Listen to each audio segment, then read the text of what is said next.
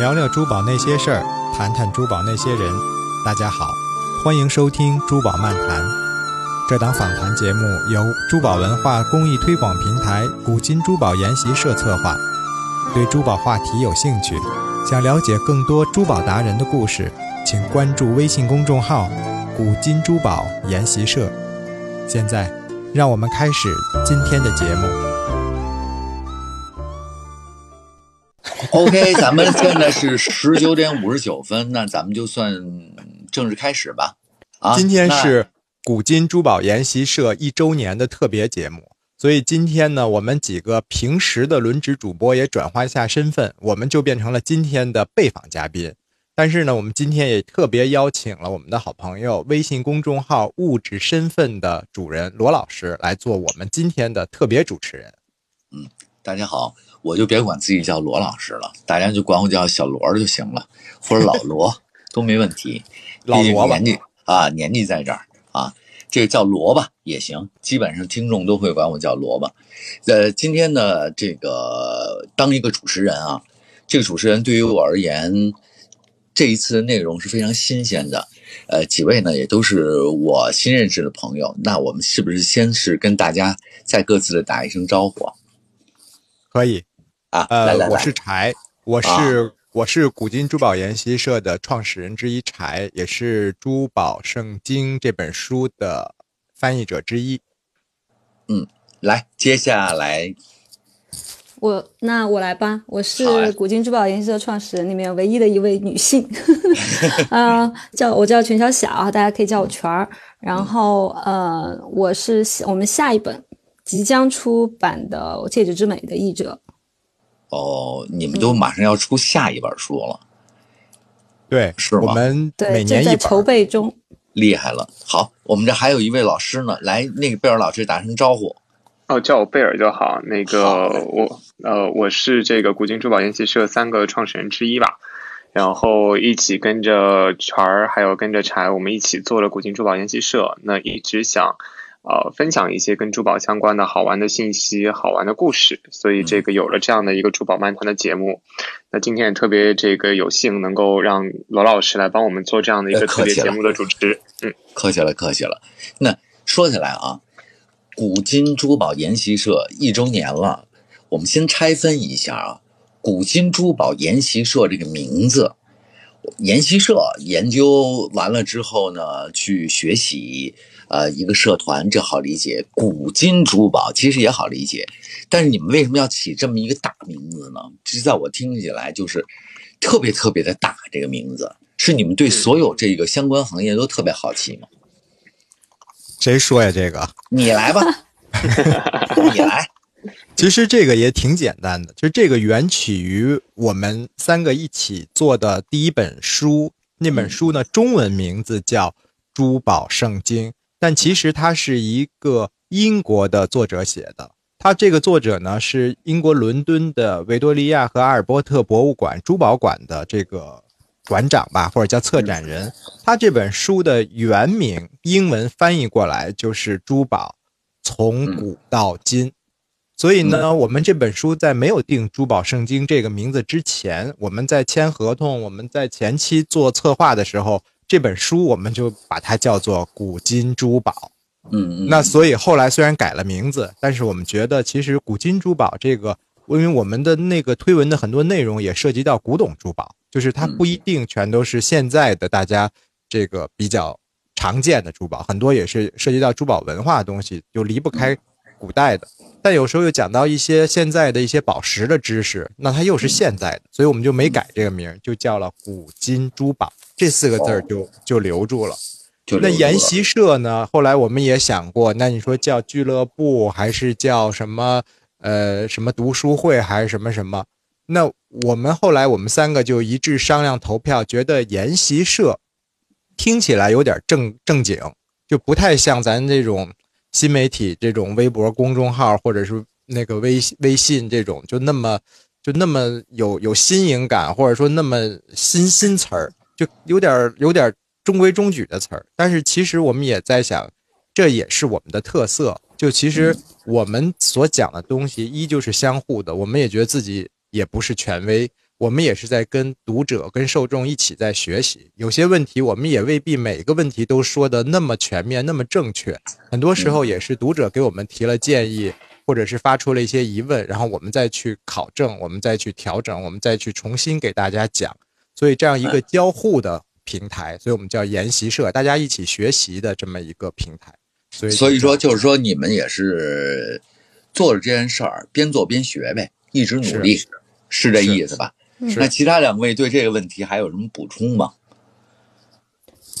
就挺还讲的挺全面的啊，就是就是在这个平台上，大家一起学习和分享。然后我觉得古今珠宝除了那个书的名字，还有一点就是，我们因为还是比较侧重在古董珠宝的那个学习和分享上，所以就更有一种就是古物精看的这种呃这种感觉。就是我们现在在去回回回溯这些古董珠宝的。背后的故事，或者是怎么样，就有一点这种意思在里面，所以我觉得古今珠宝，就我们自己都觉得特别贴切。古物精看这个角度，我觉得特别有意思，因为很多人其实去博物馆就是有这样的一个，通常就是有这样的心理在的。古古代的东西今天看，其实带有自己自己的审美态度、自己的学识、自己的好奇心，每一个人其实都是不一样的。他感觉就是看待同样一样东西，每个人所散发出来的那些那个想法是完全完全不同的。贝尔有那个还有还有什么要说的吗？关于古今中宝这这这四个字儿。呃，我这边最后想说的就是那个，其实我们一开始之所以会提议做这样的一个翻译，就是呃《珠宝圣经》那本书的翻译。呃，原因呢就在于说呢，今天其实我们谈论的这些古董珠宝，大部分其实都是西方的这些古董珠宝。就是我们会发现说，其实中国的这些这个古董珠宝的话，其实对我们来讲接触起来并没有那么容易。它不像西方古董珠宝的话，会有古董珠宝的市场，会有博物馆的展示。那并且呢，就是以现在的这个整个的呃中国珠宝市场的一个文化和一个倾向来讲，也对这些西方的古董珠宝呢越来越感兴趣。但就很可惜的是，其实，在市场上没有一个特别系统完整的，就是关于西方古董珠宝的这种书籍的介绍。那这是为什么我们当时会选择那本《Jewelry from Antique to Present》这本书，然后做了这样的一个翻译，就希望给我们中国的这些珠宝爱好者能够带来一些比较啊相对权威的，然后又能够系统的学习的这样的一个读物。那之所以会有古今珠宝研习社呢，其实是原来我们在讨论的时候说，既然有了这本书的翻译之后，可能也会有一些读者的问题。就毕竟我们今天聊到的一些信息，可能是读者比较陌生的。那我们希望做一个一开始只是一个读者俱乐部，就是能够借这个读者俱乐部的话，就回答一些读者的问题，或者更更进一步的分享一些啊有趣的背后的故事。那只是这样一个初衷。然后呢，就像刚才柴和全儿讲的，就是我们呢也不是，呃，怎么讲那么权威的学者。那我们其实是借鉴了这个 Claire Phillips，就是刚才那个柴介绍的这位原作者的一些经验和他的一些知识来做的这个分享。那我们能做的就是尽可能在古今珠宝研习社这个平台上面。分享一些我们考证过的啊，我们觉得相对比较这个比较靠谱的一些信息来源。那这是为什么？就是我们取名叫研习社，就像刚才罗老师提到的，就是其实这是一个互相交互的一个过程。就是我们在分享的同时，其实对我们自己也是一个学习和提升。哎，其实这本书也是你们这一这一年当中做了一件非常非常重要的事儿，对吧？你们的研习社，这个应该是去年的了，不是今年的了。不是今年的，对，这所以说是先有了这本书的翻译，然后才有了你们研习社。那这本书在你们研习社这一年当中，你们自己向多少人通过什么样的方式去推荐呢？嗯，我因为听起来我觉得还挺有意思的，因为这本书哈，我在以前因为某种机缘，多多少少我知道这么一本书，是因为我要帮人牵线搭桥，所以呢。当时了解到了，我就知道这本书是从科远古一直说到了二十世纪六十年代后，他介绍了西方整个的一个过来，包括了像中世纪、拜占庭、文艺复兴等等等等等等，就是西方这一刚，就像刚才贝尔说的一样，非常系统全面的大概做了一个介绍。那你们有没有更更就是更加强烈的向大家推荐这么一本好书。其实我现在我现在就特别愿意给那个所有现在正在听的人，或者未来听这个这期节目的人啊，向大家推荐这本书。这本书真挺好的，就是如果你对布灵布灵的东西感兴趣，你应该知道，就是说这个东西它为什么它让你产生了兴趣。人类的艺术在某种高度，呃，在某种审美高度上，它能够演变成实践出什么样子，真的特别棒。嗯，哦，我自己稍稍的小做了一个广告替你们，你们自己这一谢谢年，我觉得我们去年应该先请你这对出上市的时候做一期。我们 啊，我觉得我们下一本书《戒指之美》先约你。对对，先约一下罗老师，太给力了。对啊，这本书还真有挺有意思的呢，我觉得。其实是这样的，其实其实我们的这个古今珠宝研习社的公众号比这本书正式上市要早几个月，因为哦我刚才咱们上一个节目开播之前，我特意查了一下，就是嗯。我查了一下我们第一篇推文是什么时候发的。嗯。第一篇推文是二零一九年的四月四号，也就是嗯。昨天发的。那我们哦讲了一个一百二十年前的这个舞会记事本所以呢，其实这个推文是早的。那我们一开始，但是在这个公众号出这个做出来的时候，我们已经在开始翻译这本书了。那翻译的过程中呢，我们跟出版社也在交流，就是说这本书很丰富，然后呢，它讲的像像那个你刚才说的，它讲的这个历史的跨度也很大，而且它又很权威，然后它里面图片也很多，但是毕竟篇幅有限，而且他这本书的原著呢，差不多也是十几年前这本书原著在英国上市，嗯，所以说有一个问题就在于它有些照片是黑白的，然后它有一些历史图片呢也没有特别高的精度，所以那个时候我们就在想，我们要开一个公众号，我们可以把现在的一些更加的呃质量更加好的一些图片和这本书里面，虽然这个话题很有趣，但是由于篇幅有限，这个原著里面没有展开的一些有趣的故事，我们把它用推文的形式体现，相当于一个延展阅读的这种形式。那我们把哎这个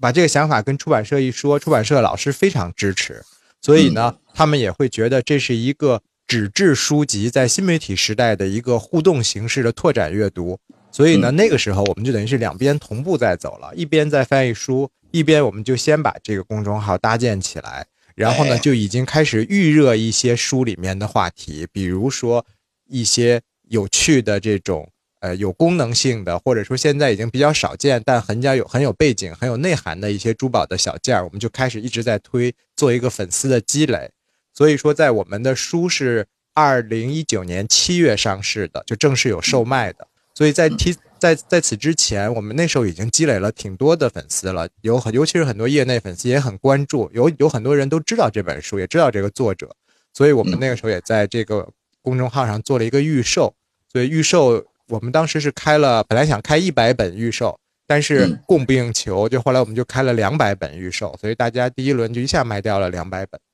嗯我觉得这个就是对于好多有研究研究癖的朋友来说，这是一个挺好的收藏书籍。因为什么呢？是有一些人啊，他对百科知识就是非常有兴趣，而这百科知识，他希望掌握到权威的，不是瞎买的一些东西。我觉得《珠宝圣经》这本书经过他们的翻译呢，呈现给那个中文读者之后，真的是值得收藏的。因为我个人想想了半天，好像是非常非常少见的西方珠宝的一个文化史，所以你要对这方面感兴趣的话，其实我觉得真的是挺挺好。所以说这个书，刚才我们捋了一下啊，是在你们这个研习社之前做的一件事情，但同步你们也进行了这个公众号。所以说这一年来你们都做了什么样的事情啊？做了什么事情？我们啊其实都是沿着这个书的，其实书销售了之后，我们就有了我们一起的那个和原作者见面的英国之旅。哦我们就全部去了，就大家约着一起去了一趟英国，去见了这个书的原作者 Claire Philip 女士。嗯，嗯，怎么样？觉得跟他接触之后，他们对于就是这本书在中国的出版，他们自己有什么样的感想吗？就 Claire 是很开心啊，就是他会，就是他的书籍得到了更多国外的读者的这种可以去去阅读嘛，因为毕竟语言其实还是会有一些障碍，对于很多的中国读者来说，他可能不一定能理解，再加上他运用了很多的历史知识，所以为什么做这个平台，其实也是有这些原因，就是因为在原著里面没有办法去拓展的这个详细的背景介绍这些，我们就可以在公众号里面去去进行进进进一步的补充。然后我觉得原作者其实挺意外的，就我们去的时候，他特别意外，因为他没有想到这本十年前他写的书，然后现在可以被翻译成中文，然后在而且是讲欧洲古董珠宝的文化的这样一本书，然后有中国读者会喜欢，所以他非常意外，然后他很热情的邀请我们去看了他的这个 V A 博博物馆的珠宝廊，并且他亲自拿出了一天的时间给我们把这个珠宝廊整个。讲了讲解了一通，嗯，还对，还大家还互送了互交换了小礼物，小礼物，对，然后并且他把他的新的一本书，就最新的一本书也给我们，然后跟我们说，哎，这个你们也去看一看，如果你们觉得可以的话，这本书我也很很愿意你们把它翻译出来，翻译成中，嗯，一个学者其实有的时候有有有有有有点可爱啊，是因为那个我觉得被。更多的人去知道珠宝知识，除了书之外啊，我们跳出来，就是你们研习社做的，我看过，因为我订了你们的那个公号，所以每一次那个当他跳出来的时候，我首先觉得你们写的还真的挺认真的，都是谁执笔呀？贝尔，我觉得超贝尔为主，这个贝尔为主，贝尔这个时候就在写吧。我们的学术担当贝尔老师，对贝尔老师，其实，在其实我们有个分工，可能就基本上呢，呃，我我我这边就是我跟全就是偏这个运营和一些那个，因为我们自己也做收藏，就是运营和一些藏品的拍照，然后和一些选题的这种沟通。但其实你看到的那些成系列的、比较深入的、专业性比较强的，其实都是。贝尔老师为主在写的，嗯，因为我们现在看了好多公号啊，自媒体，就是很多人其实愿意读一些比较浅显的，但是呢，如果他针对的是专业读者来说，他必须要考虑到他的专业性，所以这这接下来这问题要问到贝尔，就是。这两方面你怎么给它兼顾？就是既写的通俗易懂，大家爱看，有的故事娓娓道来，但同时我一定要把专业的东西放进去，我不能是光顾为了通俗讲大白话而丢失了它的专业性。你怎么做到这个平衡呢？我我我首先先承认啊，罗老师，就是说我不觉得我做到了这个平衡，试图做到这个平衡，或者是说，我我为什么这么讲呢？就是。因为其实我们我们在写这个公众号的时候，有的时候，比如说我会先写一版出来，然后呢，我会把这版交给柴和全他们来看。那其实他们在看的时候呢，一方面就是说会看说有一些细节有没有兼顾到，另外一方面就是在看说呢这篇文章的吸引力到底怎么样，就有没有足够的吸引度。那其实他们两位就是会从怎么讲，会从就是呃观众的这个注意力的这个角度来给提一些建议。比如说我印象比较深的是，啊之前有写到那个断头王后的一个断头项链，就是啊路易十呃路易十六的太太叫做那个玛丽安东瓦内特。那他因为一条这个丑闻项链，所以导致说后续的这个民众对他不满等等等等，最后上了断头台。所以当时呢，就是我们在写这个断头王后的时候呢，按照我的思路，其实就是，啊，特别直白的，就先从玛丽安诺瓦内特这个人开始讲起，然后一步一步讲到这个那条那条断头项链。但可能就是说，从柴和泉这边的反馈呢，就会觉得说，如果是这样写，铺垫的太长了，那可能相对来说呢，这个听众没有那么长的耐心去去关注到，所以等于是我们把那个爆点先放到最前面。把那个断头项链先描述一下，然后呢，就是等于是怎么讲，有一点点借助现在所谓的标题党吧，就是 先把这个大标题。对，这这还真不是标标题党。你先接着说，我一会儿我来点评一下这事儿。好，好，对。然后那个叫什么？然后呢，就是我们我们其实会做这样的讨论，就是尽可能的呃，希望能够把这个我们今天要讲的这篇文章的爆点，那给它提炼出来。然后呢，根据这个提炼的爆点呢，再把这个怎么讲，就是关于我们讲学术的也好，或或者是关于这种背景知识的也好，就再给它做一个系统的补充，就大概是这样的一个方向。对。哦，其实我觉得啊，就是现在营销当中，尤其是自媒体或者是更多的，呃，就就就就就当代媒体出现之后，有几个词其实是混淆，就让大家特别懵。什么爆点啦、头部啦，就是这些词。其实从我角度讲啊，就是讲故事。就是你知道你说的那个爆点要放在前面是啥意思吗？就是讲故事的意思。嗯，就是人对一件事情好奇，一定是呃这这人对一个文章好奇，是因为一一定是会有他的一个前面那个东西在。他的好奇点在，他才可以写的引人入胜。比如说，就是我过去曾经做过一个节目，那个节目真的是教会了我怎么讲故事。一开始我也是铺垫的很长，然后才循序渐进，渐入。你应该一开始这么做，后来我就想，哦，原来是这样，那个故事就变了。就变成一个另外一个故事了。原本就讲说风山清水秀的一个一个地方，有一个桥，有一个桥，那个人走过去的时候没事儿，狗一走过去就自杀。这到底是为什么呢？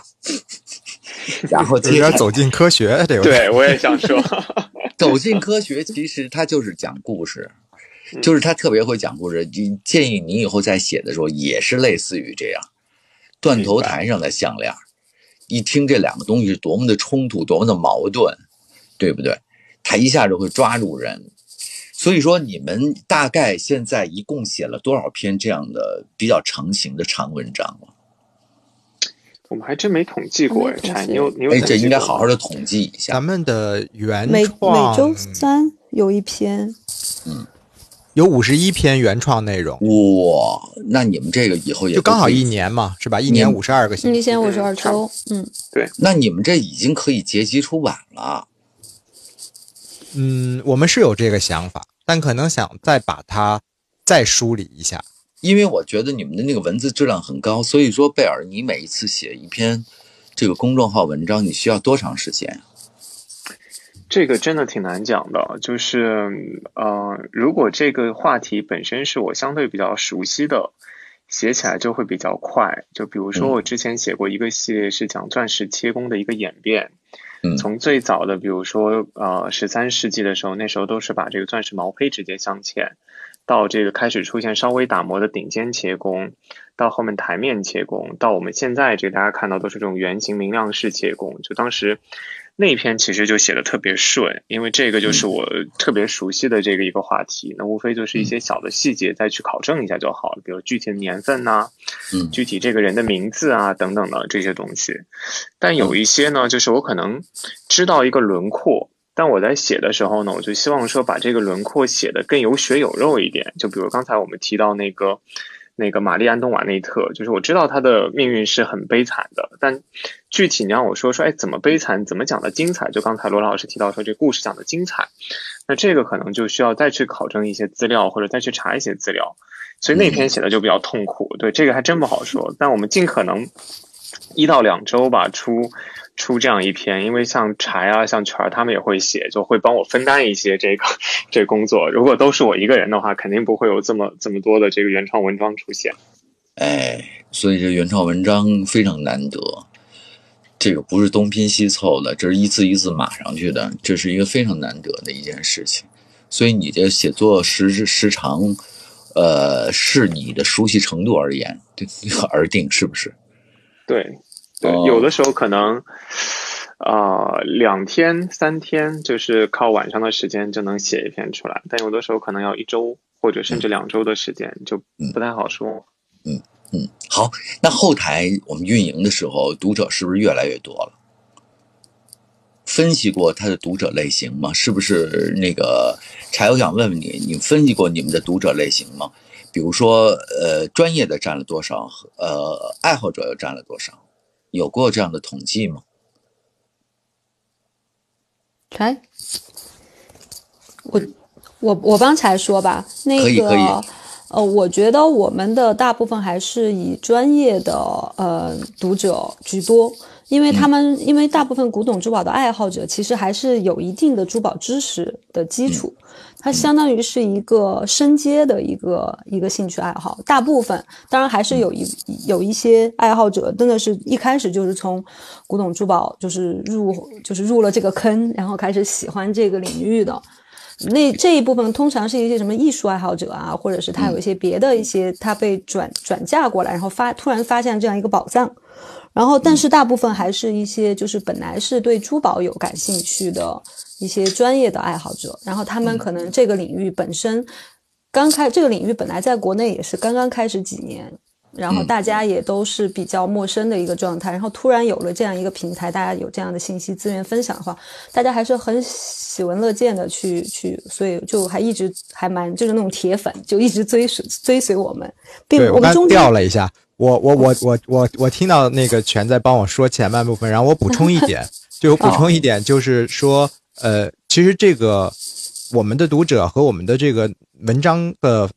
类型，我们有一个类型的画设也是很有关系，我们也有起到，我们也在力争做到兼顾。就是说，我们的文章如果按大块分的话，我们有一个类别呢，就是推荐书目和资料和展览和课，相当于就是说，我们是给一些珠宝爱好者指明一些靠谱的读物或者靠谱的课程或者靠谱的展览去看。那这个其实是满足大家一个呃，就是呃求知资讯的这样一个获取渠道，这是一偏实用性的这一部分。因为我们最开始从翻译这本书到做这个公众号，其实一直都有一个目的，就是给中国的这些呃有有这个珠宝文化关注的需求、喜欢这方面的东西，给他们一个正确的路线。因为网上其实现在有很多不那么纯粹的分享，就是它都是靠这个卖货和销售有诱导性的，对吧？比如我今天卖水晶，我就夸大这个水晶的呃调磁场啊，或者是各种各种功能。我今天卖红宝石，我就夸大红宝石的这个保值功能，而而可能它规避掉了一些专业内的，比如说红宝石的这个证书怎么看，然后它的这个有烧无烧怎么看，它的价值纯粹度怎么看。那所以我们我们其实是也算是逆着这个商业的潮流，在做一些清流的工作。所以这块儿呢，我们是给大家指明一些路，然后让大家自己去找一些正确的方式去增加这方面的知识。然后第二块儿呢，其实我们就像刚才你问到贝尔老师写的那些，就是利用我们的见闻和我们的专业度和我们已经筛选过的、提炼过的这个知识去输出。输出一些我们认为有趣，并且就是深入浅出的这样的一些通俗易懂的东西，直接给大家看，因为我们已经筛选过了，就这些东西是我们提炼过的，就是大家会有兴趣，但是通常可能，呃，百度百科又没有一个直接答案，那这种其实能能吸引一部分，然后还有一部分，还有一个栏目呢，其实是因为我们跟其他的公众号不太一样，在于我们其实幕后还有一个藏家组织。就今天我除了我们三个人以外，我们还有一个小小的珠宝藏家组织。所以呢，我们可以拿到很多真正的古董珠宝的一手的资料和照片。就我们专门就是藏品赏析这个栏目，所以这个栏目也可以让很多人看到，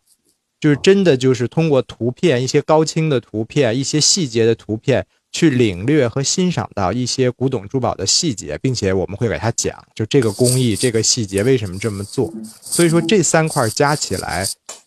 主要吸揽的还是一方面是这个珠宝从业者，因为像一些设计师或一些呃做做珠宝的，他会觉得这个东西它无疑它就是一个土知识的土壤，他可以从里面汲取很多东西，甚至给我们提出一些建议，我们或者提出一些他想知道的这个知识的。呃，这个方向，因为我们专门有一个栏目，就叫做这个社员问答。比如他自己收了个东西，他不知道为什么是这样的，或者他觉得一个他看了个东西觉得很有趣，他就会留言给我们，发照片给我们，然后我们来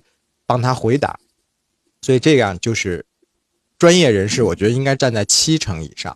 因为我们从后台是可以看到的，或者以前我们卖书，呃，订我们书的那些人的地址，很多都是全国各地的珠宝工作室和设计师的那种工作室。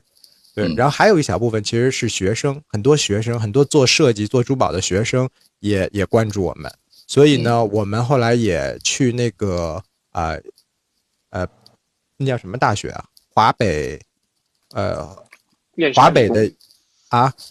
燕莎理工吧？啊，燕莎理工，对我们受到一些高校的邀请，去帮他们做一些沙龙，也是因为他们的老师和学生关注了我们的公众号。然后就对我们的一些话题有兴趣，所以就取得了联系，然后邀请我们去他做做去进高校，给那些学设计和学珠宝的学生做一些公益课。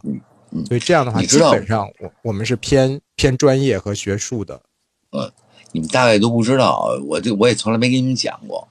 我大概很早很早以前，就是选专业的时候，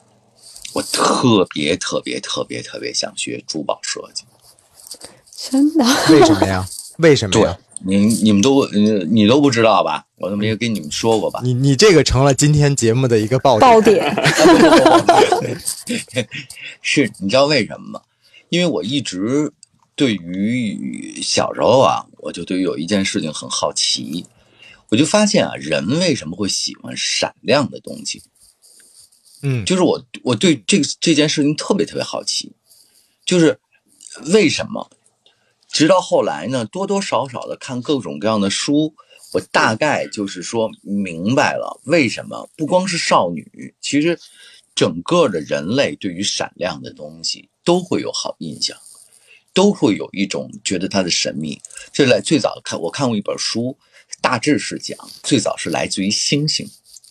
因为所有人对暗暗里发光的东西是一种寻求感的。就是所以说，这个就是，比如说现在疫情当中啊，所有的人都在都在家里头，其实多多少少很苦闷。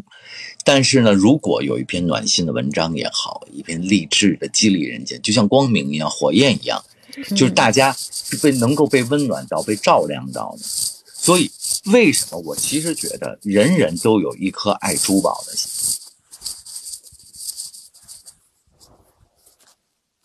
而却不被那个钱给挡住了。其实多多少少的，比如说我没有钱古董珠宝，我也没有钱更多的钱去买一个什么珠宝，我买了我也没法戴啊，对不对？但是呢，我觉得人都应该树立一个心心，就是一个一个一个心气儿，就去欣赏这类的东西，因为好东西真的是你不必拥有，但你真的是应该好好的去欣赏一下。如果你们多一些。以后这种欣赏类别的一些栏目的话，我相信会有更多的人去看。我当初就是因为特别喜爱这种闪亮的东西，所以我愿意把它变得特别特别的适合，就是当代的人。这是跟我小的时候有一次一个经历有关系。我说这个经历啊，其实一点都不是那个跑题。我小时候呢，我们学校。经常会带，不是去去去去去春游吗？嗯，对吧？我们学校啊，离那个颐和园特别近，离颐和园特别近。嗯，你到了颐和园的时候，你会进去，你到那里面就会去看到那个那个那个珊瑚上面镶嵌了很多很多很多的各式各样的珠宝。颐和园当时真的是我。了解到的，就是就应该算算是对珠宝认识的第一个场所。第二呢，后来去故宫，你也可以看到，还有一个当时刺激我到的，是去十三陵。十三陵当时有一个帝后的服饰展，它里面的虎就是王冠和凤冠，尤其是凤冠，真的是太好了。无论是它的制作的精细程度，还是审美，真是高级至极。所以当时就有一种特别强烈的想法：以后你当然不会去做王冠，你可以去做一些别的东西，就是这类似于这样的东西。后来之所以没有去做，是因为别的事情，就画动画片去了，就。现在也有珠宝的动画片儿，你可以把它结合起来。对我们前两天还在 他看，在看，真的。啊啊！所以我就觉得人类喜欢闪亮的东西，你们应该好好的去研究一下这件事情，从心理的角度去讲，有可能会更加吸引人。罗罗老师，你说这个特别对，就是其实那个黄金，就人类对黄金的这种向往，其实就是源自于太阳。嗯，所以为什么人类自古以来特别特别的喜欢，就是不管是国外还是中国，就是全世界的人类对于黄金都有这种，呃，就是不知道从何而来的一种喜爱。其实后来就是像古代的人，他们就有记录说，其实这是源自于对阳光、对太阳，因为古代的时候我们对温暖的东西，就是阳光给到我们才能照亮，我们没有阳光的时候是没有光亮的这样的一个状态，所以大家看到黄金这种类似于阳光色泽的这样的一个金属，就会不由自主的就把它奉为了一种上品。而且我觉得有有两点，呃，其实其实有有两点应该跟今天的听众我们再稍微展开一点儿，就是刚才萝卜说的，就是这个呃价格和受众。其实价格这一块儿，呃，我们好像之前的节目中，呃，我我跟贝尔一直在强调或者说在推崇的是，其实古董珠宝啊，其实你因为现在的这个呃商家的这种宣导，就是大家都觉得它很贵，就是动不动就是什么高定高定，天天都在说这个词，但其实它不仅仅是一个饰品，它不不仅仅是一个自然界中的物质价值的一个体现。其实很多的珠宝，尤其是古董珠宝，它其实就像那时候情人节送的玫瑰花，母亲节送的康乃馨是一样的。它更多的是人与人之间的一个传情达意的一个小礼小礼品，只不过可能就是皇家送的这个礼品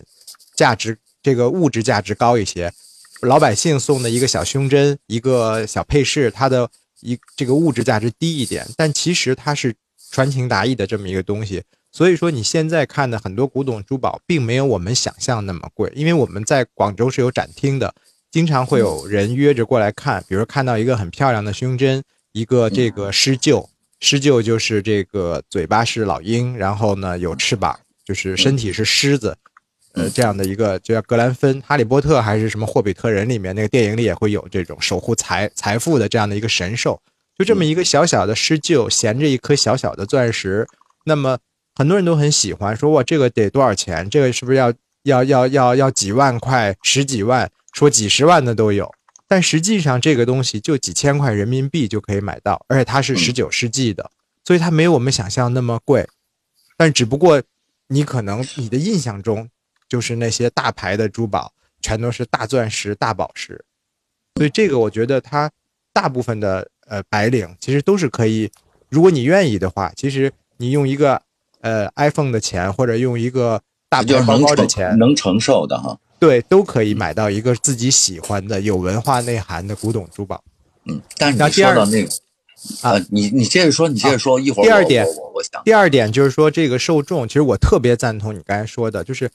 从小孩子到老人，从这个理工男也好，还是这个普通的这个什么僧女也好，其实他都能够欣赏得了珠宝的美。这就是我们，就是我们请你做那个帮我们录旁白的那个小的短片介绍，嗯我们策展的那个方向，你也你也你也你也你也了解到，其实我们并不是强调它的华美、华丽与价值感，我们其实强调的是它的内涵和它的美如何去欣赏。就包括我们最开始跟策展人在沟通的时候，就说：“哎，我们要做这个展，我们要不要去中这个什么中国美院去做，让那些做事做做这个美院的学生才能看得懂？或者说我们要去什么什么那个某某某某什么艺术博物馆、艺术馆去做，那那种能欣赏得了画的人才能看懂它。那反而我我我当时我们就说，我们宁愿去清华大学做，其实我们宁愿做一个连理工男也会流连往返这样的、这样的东西。就很多时候你把它拿出来，从老太太到小孩儿到理工男，他们看了以后都会觉得对它的工艺、它的这个设计都会有共鸣的。其实这个东西看似离自己很远，实际离老百姓的生活很近。嗯你说这两点之后，再接着你说这两点之后，再延伸出两点来。呃，其实就就你第二个话题，就是我觉得特别对，就好多人喜欢看那个我在故宫修复修文物这样这样的一个那个电影，这个纪录片。其实你说这个纪录片最吸引人的是什么？其实吸引的就是那些超凡的工艺。我觉得珠宝，包括文物上的那些东西，它最吸引人的就是人怎么可能把东西做到那种程度？其实欣赏的是一种工艺水平。很多人不知道，就觉得我光只是就要去看那个东西本身，实际上并不是。就是说，一个工艺能达到什么样的地步，它粗浅可以粗到什么地步，它精密又可以精密到什么程度，就是要根据它的质地的不同，它会有不同的一样的东西的呈现。这是我补充的第二点，所以我真觉得，从欣赏工艺的角度去欣赏珠宝，去多见识见识珠宝，真的是很棒。尤其是珠宝，古今中古今古今中外的那个珠宝精品。二一个，你刚才说施臼他雕了一个钻石是吗？是嗯就是是是是雕了一颗小钻石，小钻石啊，这就让我想起了原来有一个德国的一个行为学家，他专门研究鸟的，这个人叫吕舍尔。这吕舍尔特别逗，他研究鸟吧，他就发现呀、鸟有几种鸟，天堂鸟科的、鸦科的，还有园丁鸟科的等等等等，好几种，好几个科当中，有些鸟共性就是特别特别喜欢闪亮的东西，特别爱收集闪亮发光的东西。乌鸦、喜鹊都有，都可以，特别喜欢。你知道吗？它们为什么才这样吗？就这种鸟，尤其是有攻击性的一种鸟，一举制服猎物就是捉它们的眼睛，就是所以他们本能的去就喜欢去捉那个发亮的东西。通常情况下吧，这个猎物的眼睛肯定是不经捉呀，但是呢，他们只要看见发亮的东西，他们就就要制服它。玻璃了、纽扣了、螺丝钉啊什么，这小钻石啊什么的，就类似于眼光眼睛这种发光体，他们就反复捉不死，反复捉不死。完了，吕舍尔就研究他们，就觉得鸟会觉得这些东西令他们非常困惑，会带回家去继续去捉这个东西的。但是呢，也有一另外一种他的发现，就是有的鸟智商和审美都有，他们觉得这个东东西弄不烂之后，他们会把这个东西装饰自己的巢穴，嗯嗯很有意思哈。所以说，不光是人，鸟也一样。哎，这我记得么这么这之前么博学的罗老师不去做珠宝设计，真的是 太可惜了。不不不不，是真的，就是说鸟是特别喜欢有有一种鸟类呢，特别喜欢，就是刚才我说了，就是鸦科的、园丁鸟科的、天堂鸟科的，有一种有一种鸟特别喜欢收集这个东西，就紫光，像鸽子，就属于那种，而且叫也挺好听的中型鸟，而且它的那个羽毛发光发亮。嗯，雄鸟特别英俊，一身蓝黑色，就跟绸缎似的。你们到时候去查查，叫紫光园丁鸟，特别喜欢雕琢和收集这个这个这个这个这个这个闪亮的东西。所以那个，我个人认为，那个施臼上那个钻石是出于这种本性。我觉得要是早要去年，咱就先聊了这个，我们这个 logo 可能就得考虑用你这个鸟做这个 logo 也挺合适的。挺有意思的哈。对呀、就对于就是生物嘛，对于这种发光的东西都是感兴趣的。哎，说到 logo 哈，咱们就说借借此就说一下 logo。你们现在的 logo，我觉得其实也挺有意思，给大家讲讲行吗？在讲 logo 之前，其实那个能不能让贝尔老师从他们这个专业的角度了也再补充一下，就是人为什么喜欢这个宝石啊？就是这个贝尔老师经常去讲钻石、红蓝绿这些。呃，贝尔老师，所以我刚才说的那个 我说的那个有道理吗？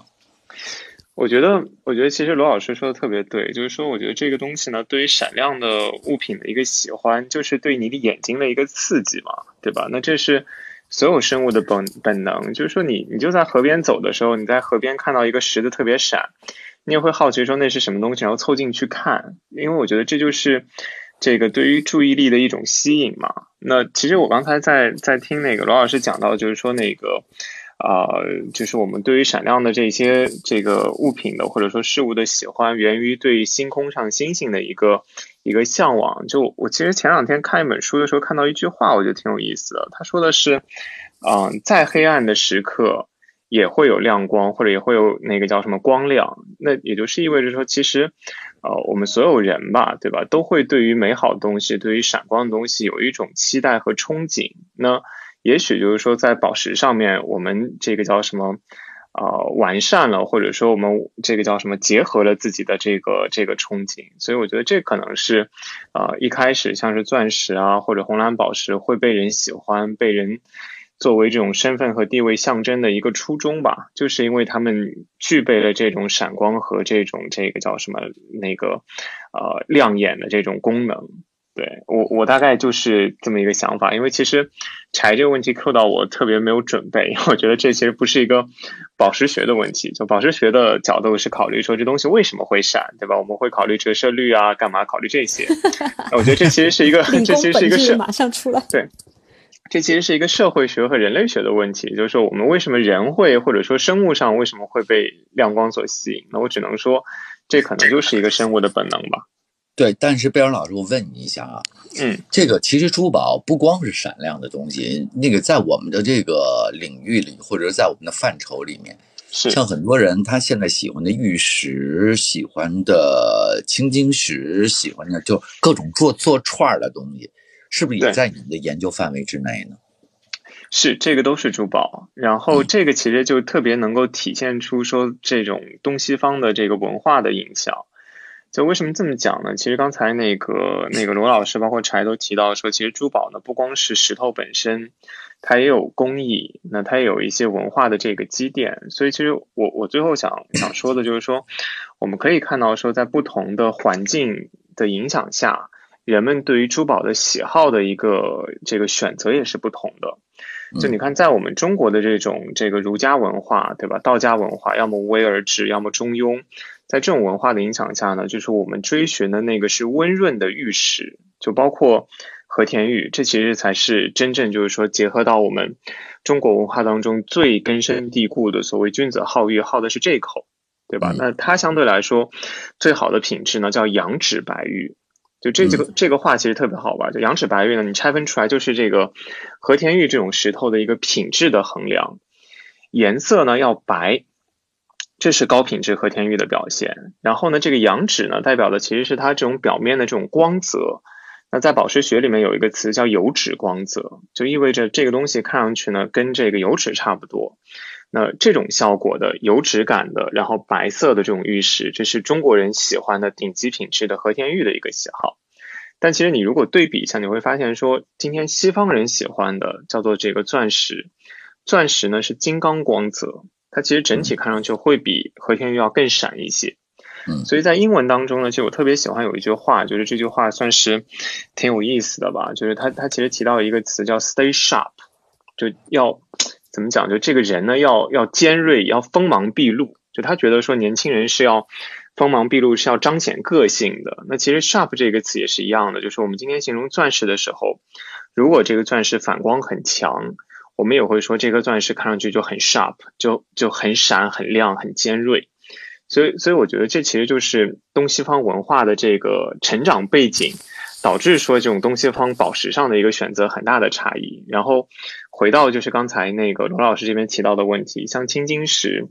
像这个玉石、翡翠，那这些其实都是宝石的一部分。那只是就是说，这种宝石因为文化认同的不同，你会发现说。在市场受众上是有很大区别的。今天呢，我们中国市场，我我个人的感觉，我们中国市场其实还是受到很大的这种西方文化的冲击和影响。所以，其实我们年轻的这一代的消费者会对于钻石啊、红宝、蓝宝、祖母绿，就这些西方西方的这种强势的宝石，会抱有很大的接受度和这个容纳度。但同样，就是我们东中国人传统喜欢的那些翡翠跟玉石，也因此。在年轻一代当中，其实是受到一定的抑制和影响的。那同样就是你会发现说，在这种拍卖会上面，就是翡翠跟玉石卖的贵的，要么就是在香港的拍卖会，要么呢就是在纽约的拍卖会。那相对来说，另外一个就是大拍的地方叫日内瓦。日内瓦拍卖会上就很少会出现说那种翡翠玉石，因为可能这个地方的华人圈没那么强势，那它的价格可能就没有受到那么的追捧。就这个其实就刚才借着这个话题，稍微岔出去讲一下这个我我的一些想法和一些看法吧。嗯嗯嗯，哦，你这么一说啊，也让我真是联想非常多。我我啊，我一直觉得就是人类对于石头这个东西，就是宝石，为什么这么感兴趣？除了它的观感上，就是人会喜欢亮闪闪的东西啊。这当然也有一些不闪的东西。为什么人也心有心，就会心仪这些东西？我还是从人最初的本能上面一种东西说起。其实你想想看，每你想想看，每一个人实际上都在蜕变，每一天都在蜕变。你呃，怎么样认知自己？其实都是想过一种更好的生活，或者是说想让自己更棒一些。有的人是完成了物质层层面的这些积累之后，有可能就开始追求精神上的这个蜕变。我恰恰觉得，所有的宝石全部都是。蜕变出来的产物，你看普通的石头，它们和普通的石头是这么的不一样，它们连质地都改变了，密度都不同了，所以这就其实就是一种蜕变，所以它会被用作宗教仪式上的一种贡品。二一种，比如说飞鸟，刚才我们也已经讲到了鸟，鸟是唯一的，也不能说唯一的，是。大家最能接受的脱离地心引力的，就人是多么想脱离这个引力腾飞，鸟是唯一做到的，所以它其实也是宗教类型的一个象征。比如说鸽子，对吧？嗯，还有对，就是固定在某一处的，固定在某一处的花儿，我们供供供供供佛也好，什么的这种花儿，它就在一处，可是香气是四处而散的，它不受它的地理。它想飘到哪儿就飘到哪儿去，所以我就觉得，我们回到宝石这一类，它是石头的一种蜕变，它是经历了万非常非常大的我们所不知道的一种巨大的变化，地理、地壳、呃气候、呃什么火山等等等等，这一切我们还不太清楚的一些东西，它蜕变成了这样子，所以其实是对整个的人类有一个巨大的启示。所以人会崇敬珠宝，把它当做珍贵的东西，这是一种心态，这是一种特别深层的一种心理。我以前看书也看到过类似的章节，说到过类似的话。我今天就说出来，也正好借此机会说出来，也算是古今珠宝研习社研习了那么一下，我就听了一个读者发表的一个意见吧。对你这读者发表意见和我们第一期节目。不谋而合。我们第一期节目好像就是就就说了这一点，是吧？哦，我觉得这真的特别好。那接下来啊，这个现在都已经快一小时了，就是一一年当中，你们肯定做了特别多事儿。后面那个有没有过？就我我因为看你们的简介啊，我发现你们还有一个小场所，环境还不错，经常聚在一起吃吃喝喝，大聊特聊，是吗？嗯，这个从我们这个 logo 开始说吧，就是我们这个 logo 就这个 logo 的实物就放在我们这个广州的这个小场所里面，在我们的展厅里面。那它呢是我们的展厅的一件藏品。那我们为什么选它作为我们的 logo 的这个主元素呢？就是因为刚好这个东西叠起来是一本书，嗯，然后呢它打开呢又是一个珠宝的手镯，所以我们就觉得。它从形制上面既有书籍，代表着文化，代表着智慧，然后珠宝呢又代表着这刚才咱们讲的，代表着呃尊贵，代表着华美，代表着物质世界的结晶。这两个结合起来，刚好是我们这种呃古今珠宝研习社这样一直在遵循的一种理念，就是把珠宝文化推广给大家。那珠宝和文化都是人类的比较宝贵的这种一直流传的财富。所以我们就把这个书定成了我们的 logo，而且这个书在打开之后，它是一片一片的。那它这一片呢，上面有一个法文，就是苏文涅。那现在呢，就是在在在伦敦，你看很多纪念品商店，它都是有这个有有这个词。那现在是纪念的意思。但实际上呢，它也有一个引申意，它也代表着永恒，因为纪念品也代表着对一个地方的那种怀念、纪念，有点有一种永恒的意思。所以刚好我们觉得从它的款式上到它的寓意上到造型上都很符合我们的这个办社宗旨，所以我们就把它作为了一个一个一个 logo 的这个原型。而且它其实它并不是从收购的价值上并不是最贵的，但我们觉得它最有意义。嗯。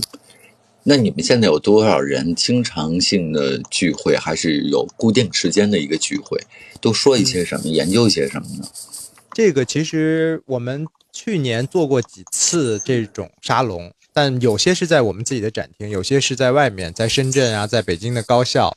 然后呃，还有一些其他的邀约，由于这个疫情推迟了。那么，其实我们这边想办一个什么样的一个空间呢？其实也是跟朋友们沟通聊天，就是激发的这种灵感，就会觉得，一就是刚才我们说的这种珠宝的知识的东西会比较少，所以我们有一个线上的公众号来写推文。然后另外呢，其实对于国内读者来说，这些珠宝书就是真正的好的书，珠宝的这种画点，就是很多图片的这种大部头的书也很少，而且价格很贵。那尤其是对于一些设计师，我很着急要查一些资料，或者是一些学生党，那一本书可能动辄要大几百、上几千的都有，那我可能负担上有些吃力。那包括一些拍卖公司、拍卖行的这些图录，那这些东西都是大家想能够随手查到的东西，但是又不太方便获取，所以呢，我们就联合我们的这几这几位藏家，包括我们自己一起，就是。打造了这样的一个读书空间，所以这个展厅里面有一半的内容全都是呃汇集的全全球的各种语言的珠宝的书籍，然后另外呢，我们有一些实物，就是说我们自己也经常开玩笑在说，我说我们比一般的做学者的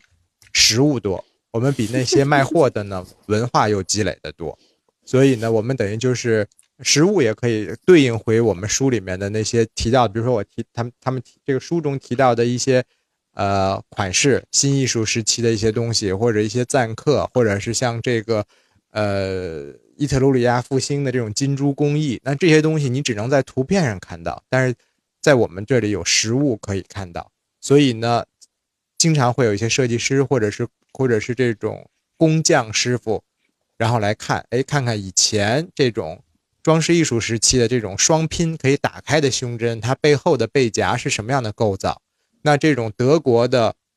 1900年代的这种多用途珠宝，它又能变项链，又能当胸针，它背后的这种转换背针，它是一个怎么样的结构？都可以在我们的展厅看到实物，而且我们这个是可以大家自由拍照的。哦，那还挺好的。你们对外开放吗？我们是预约制。预约制。对。哦，是预约制的。对，那现在就是身处广州的朋友可以去，对吧？呃，其实各地的都有，但就会他想来看的话，可以在我们的那个微信公众号“古今珠宝研习社”后台直接留言，然后可以表明自己的这个需求和身份，然后我们可以约一个时间来，然后我们就可以告诉你地址，然后你可以过来。因为在我们这儿就完全都是免费的，就你可以大家就是聊天儿，交换自己的心得，看东西、看书，然后没有大吃大喝，但是简单的茶点这些都是可以的，就交朋友、聊天嘛，做圈子。哦，那还挺好的，我觉得。那就改明儿我要去广州的话，我肯定会去拜访。对，欢迎。欢迎，你可以带着你的广州粉丝团一起来组个团来。我我我我我在广州好像没有哎，哎，可是 有一个有有一个好奇的地方啊。其实我觉得，嗯，对于好多朋友来说，呃，自己真正的拥有一个就是怎么说呢，适合自己的珠宝，有可能是他在日常生活里面就是可以去做到的一件事情。呃，完全是自己的经济价值而定。你们有没有想过，就是说自己出一种珠宝，呃，慢慢的也是出出一些成品。呃，从你们对于匠人的那个理解来说，应该是品质不会太差什么的。有没有做有没有做实体的这样的一个想法呢？我们没没有暂暂时还没有去考虑过这个 啊。我一直觉得你们应该有哎，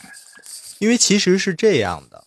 就这个其实不仅是你，很多跟我们来看过的，或者是包括一些邀请我们做沙龙的一些机构，比如说啊。红酒机构，或者是这个呃某某，就是就不先做广告了吧，就是某某机构的这个什么黑黑卡会啊、金卡会这些，就他们会啊说，哎，你们不如给我们，比如说给我们的会员都做个定制一些东西。对，定制一些东西。但是呢，我们我们其实还是希望把这个公益的知识分享做的纯粹一点。所以呢，嗯我们我们遇到这种邀请，我们会这样说：我说我们会有很多的这个会员，然后呢，他们很多其实都是还不错的设计师和工匠、工坊或者是工厂。如果说你可以把你的理念告诉我们，然后呢，我们可以从我们的知识库中和我们的经验中给你一些建议，但是呢，嗯你可以去，就是你可以去找我们的这些呃会员去去合作，因为我更希望把它做成一个平台，就这个平台是有客户来了，可以在我这里找到好的设计师和工匠，那我的设计师和工匠们也可以在我们这里找到他想要的资料，而我们自己并不想直接参与到这个珠宝的买卖，或者是这个呃这个这个这个珠宝的定制当中去，因为我觉得那样的话呢，就丧失掉我们这种纯学术和工艺的这样的一个 DNA 就变了。对，因为我们本来其实最开始做的时候也都是大家一个兴趣，明白，并没有什么这种，呃，什么，呃，就就真的是因为大家都是非常喜欢这件事情，然后刚好在一起就碰撞出了这个想法，所以没有太多的利益掺杂在里面，所以没有想，也没有去考虑这个方面，暂时还没有。嗯，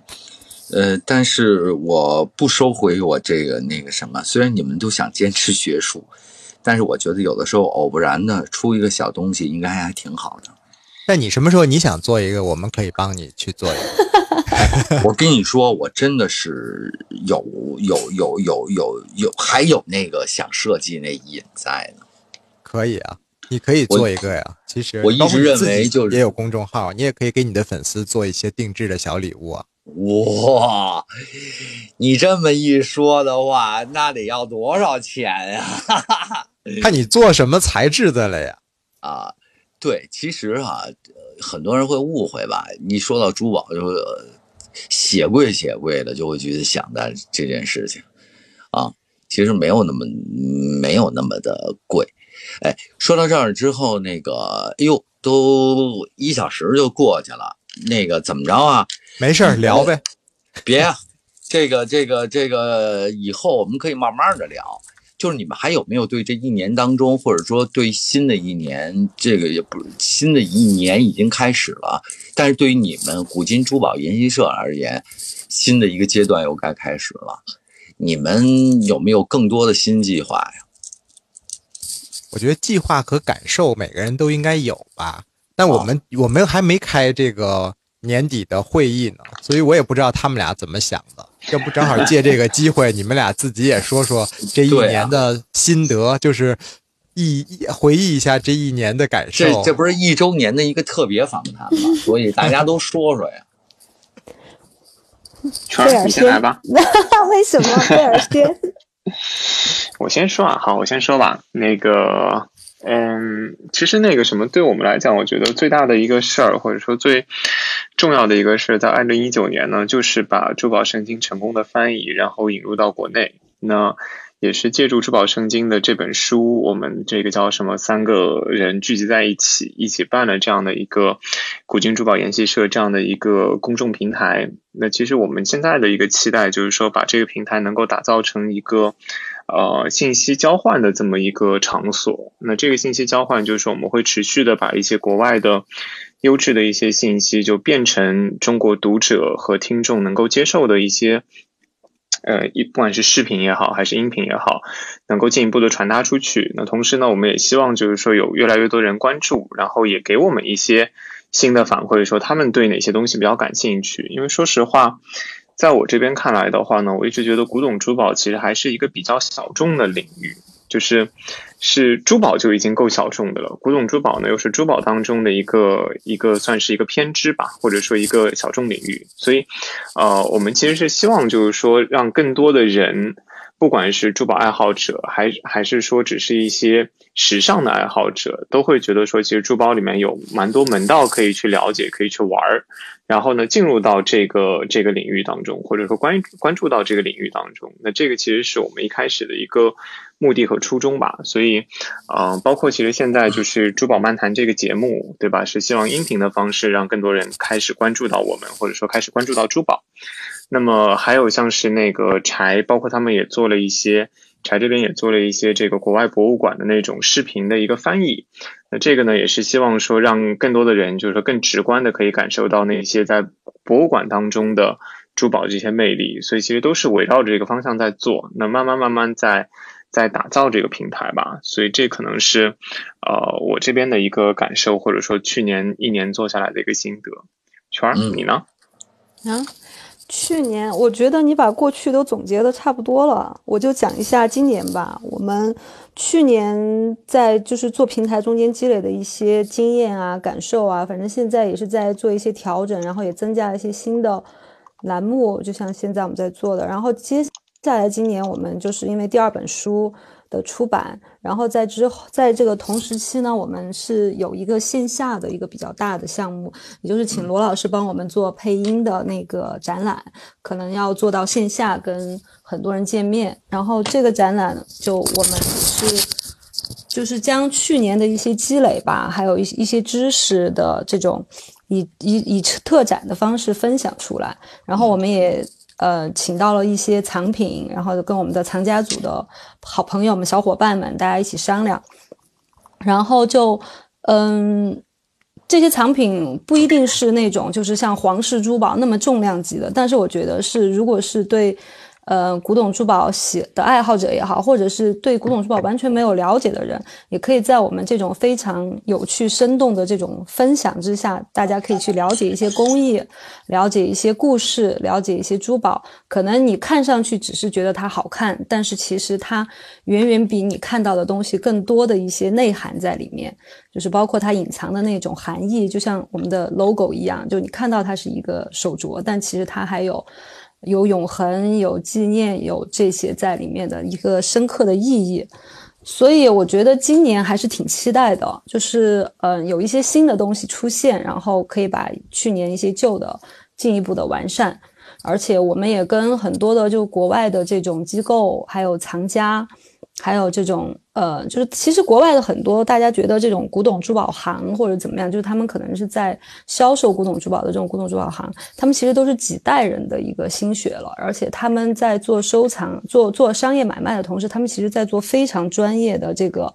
古董珠宝的研究，所以其实他们是很愿意和像。呃，如果我我们在跟他们沟通的时候，他们其实非常愿意做这种学术分享的，所以我们也希望进一步的去巩固这种和国外的这种专业的收藏机构的合作，然后之后希望有更多有意思的项目可以开展起来吧。啊，好呀，好呀，我觉得就是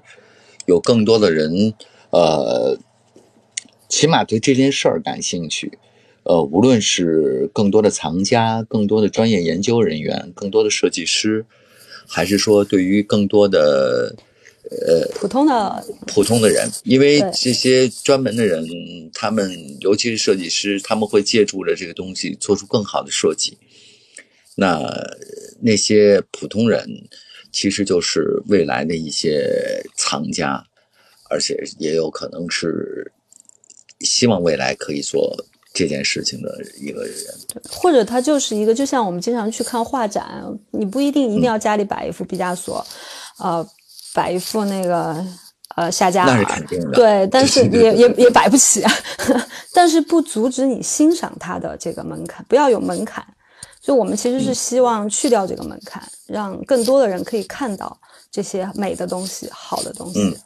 嗯，好，那柴，你还有什么要补充的吗？而且我其实挺想。